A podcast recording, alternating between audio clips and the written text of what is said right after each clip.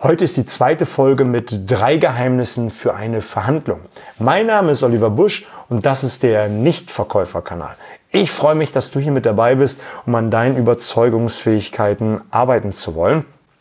Und wie eben eingangs gesagt, das ist die zweite Folge von drei Geheimnissen in einer Verhandlung. Am Dienstag gab es die erste Episode mit drei Geheimnissen für deine Verhandlung, wo du einfach in Zukunft bessere Ergebnisse erzielen wirst. Und unter anderem habe ich darüber gesprochen, Suche nach Verbündeten. Da habe ich mal aufgezeigt, was du unbedingt tun solltest, nämlich, dass du dir einen Freund in der Gegenseite suchst.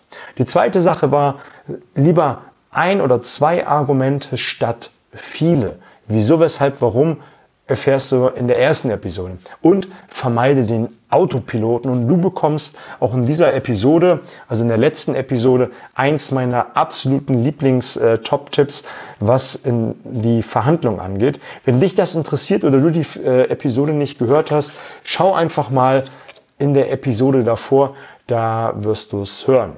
Und damit du in Zukunft auch keine Episode äh, verpasst, abonnieren drücken, dann wirst du immer wieder eine Episode jeweils am Dienstag und Donnerstag hören. Aber genug der langen Vorrede und der Werbung zur letzten Episode. Drei Impulse, wie du in Zukunft besser verhandeln kannst. Der erste Punkt wird immer wieder gesagt, wird aber immer wieder vernachlässigt, ist das Zuhören. Ich finde, das Zuhören ist eins der Dinge, die absolut vernachlässigt wird. Schau, in der letzten Episode möchte ich das Thema nochmal aufgreifen, weil es dazu passt, ging es unter anderem unter dem Autopiloten. Die eine Seite macht eine Forderung, du machst eine Gegenforderung, dann geht das immer hin und her und man ist in so einem Automatismus und hörte gar nicht mehr zu. Ich finde, die spannenden Dinge in einer Verhandlung werden zwischen den Zeilen gesagt. Was hast du nicht gehört, was gesagt wurde? Oder anders formuliert, was wurde nicht gesagt und hättest du hören können? Oft sind so ganz viele Botschaften mit dabei, wo man sich nicht ganz sicher ist, hat er das gesagt, hat er das gemeint, ähm, wie habe ich das zu deuten und dann geht man da nicht drauf ein. Aber wenn du absoluten Fokus völlig konzentriert auf deinen Gesprächspartner bist und den förmlich an den Lippen klebst, dann wirst du viel, viel mehr hören. Du wirst viel, viel mehr wahrnehmen und wirst auch die versteckten Botschaften wahrnehmen. Eine gute Sache ist, um das zu trainieren und auch immer wieder da am Ball zu bleiben und auch überhaupt äh, besser, ein besserer Zuhörer zu werden, ist, in regelmäßigen Abständen im Gespräch alle paar Minuten die wichtigsten Dinge oder wo du zumindest meinst, und das ist nämlich der Hasenfuß dabei, dass du immer wieder zusammenfasst, was du gehört hast. Und das kann wie folgt äh, äh, äh, sich anhören oder ähm, aussehen.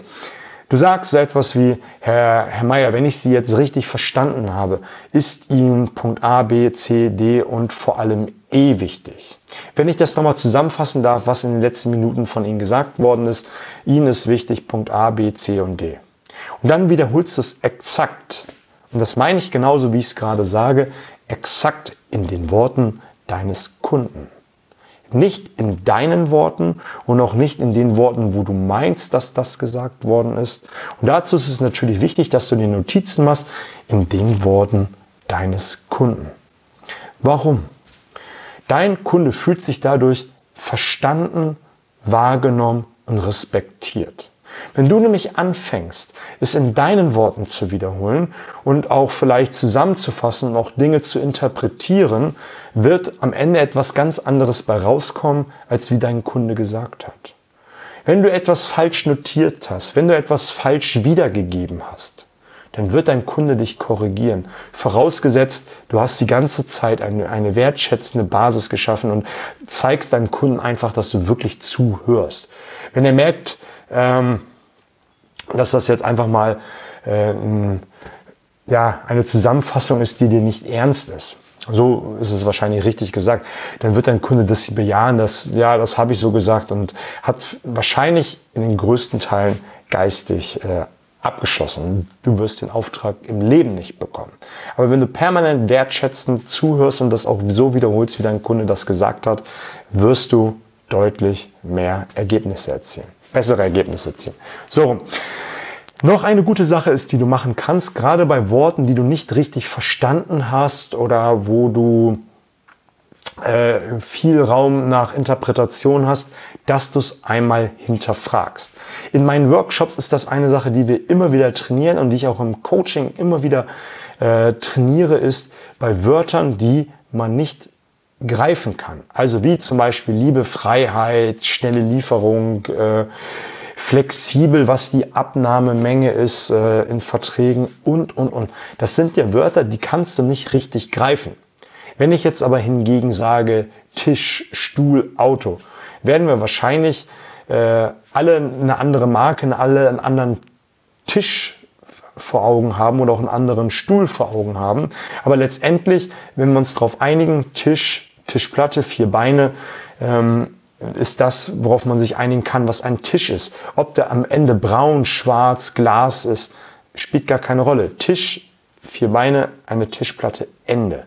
Aber Liebe, Freiheit, Flexibilität, was die Abnahmemenge ist, ähm, die, die Schnelligkeit einer Lieferung, das ist dehnbar, das kann keiner richtig verstehen. Und deswegen ist das so wichtig, dass man das gerade im, in der Verhandlung, im Verkaufsgespräch dann hinterfragt. Und da auch mal den Mut zu haben, das zu tun. Der eine oder andere meint dann zu wissen, was der andere meint und später, wenn es dann äh, um die Details in einer Verhandlung geht oder in der äh, Argumentation, Präsentation, ähm, dann wird sich dann nämlich die, schnell die Spreu vom Weizen trennen und dein Kunde wird dann wieder sagen, nee, das ist gar nicht das, was ich mir vorgestellt habe, ich wollte was absolut anderes. Oder du bist genau auf den Punkt getroffen und dann ist es eher Zufall als alles andere. Also daher lieber direkt nachfragen. Und wenn du das richtig professionell machen möchtest und so richtig mit viel Spaß und Freude und auch in einer coolen Umgebung mit auch mit anderen coolen Leuten, komm zu einem meiner Workshops. Die Termine findest du auf meiner Webseite dernichtverkäufer.de oder wenn du das eins zu eins machen möchtest in Form eines Coachings, mache ich gerne per Skype oder per Zoom oder wenn du hier in Hamburg und Umgebung bist, können wir uns gerne je nach Möglichkeiten in Hamburg treffen. Habe ich verschiedene Coaching-Angebote auf meiner Webseite. Wenn dich das näher interessiert, wenn du da etwas interessant findest, habe ich jetzt für die heutige Zeit, wo wir alle äh, mehr zu Hause sind, ähm, Gutscheinaktionen mir überlegt, wo, wenn du dann wieder losstarten kannst, äh, dein Business zu machen.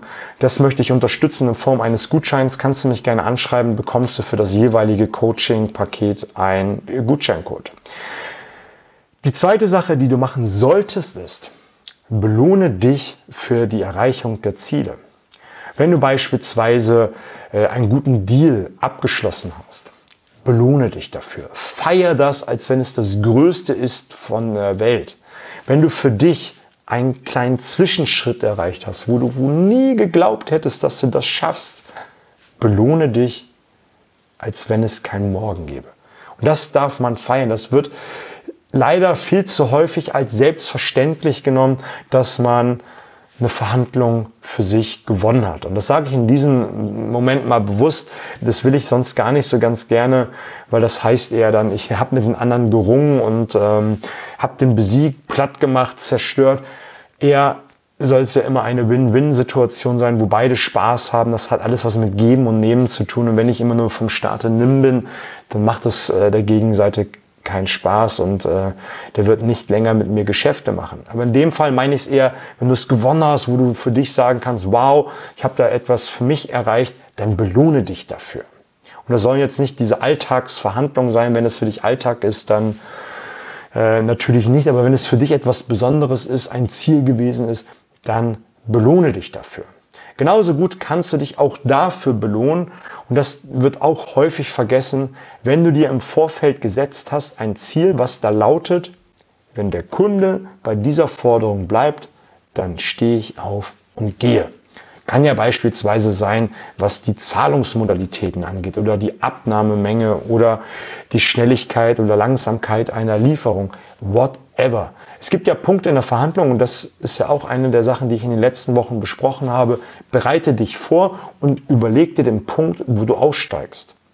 Und wenn dieser Punkt erreicht ist, dass du dann auch wirklich aufstehst und aussteigst und sagst, lieber Kunde, an dieser Stelle ist für mich Schluss wir können uns gerne unter anderen Gegebenheiten nochmal treffen. Wir können äh, gerne nochmal das Gespräch aufgreifen, aber an dieser Stelle werde ich äh, aufhören und dieser Punkt ist nicht mehr für mich verhandelbar.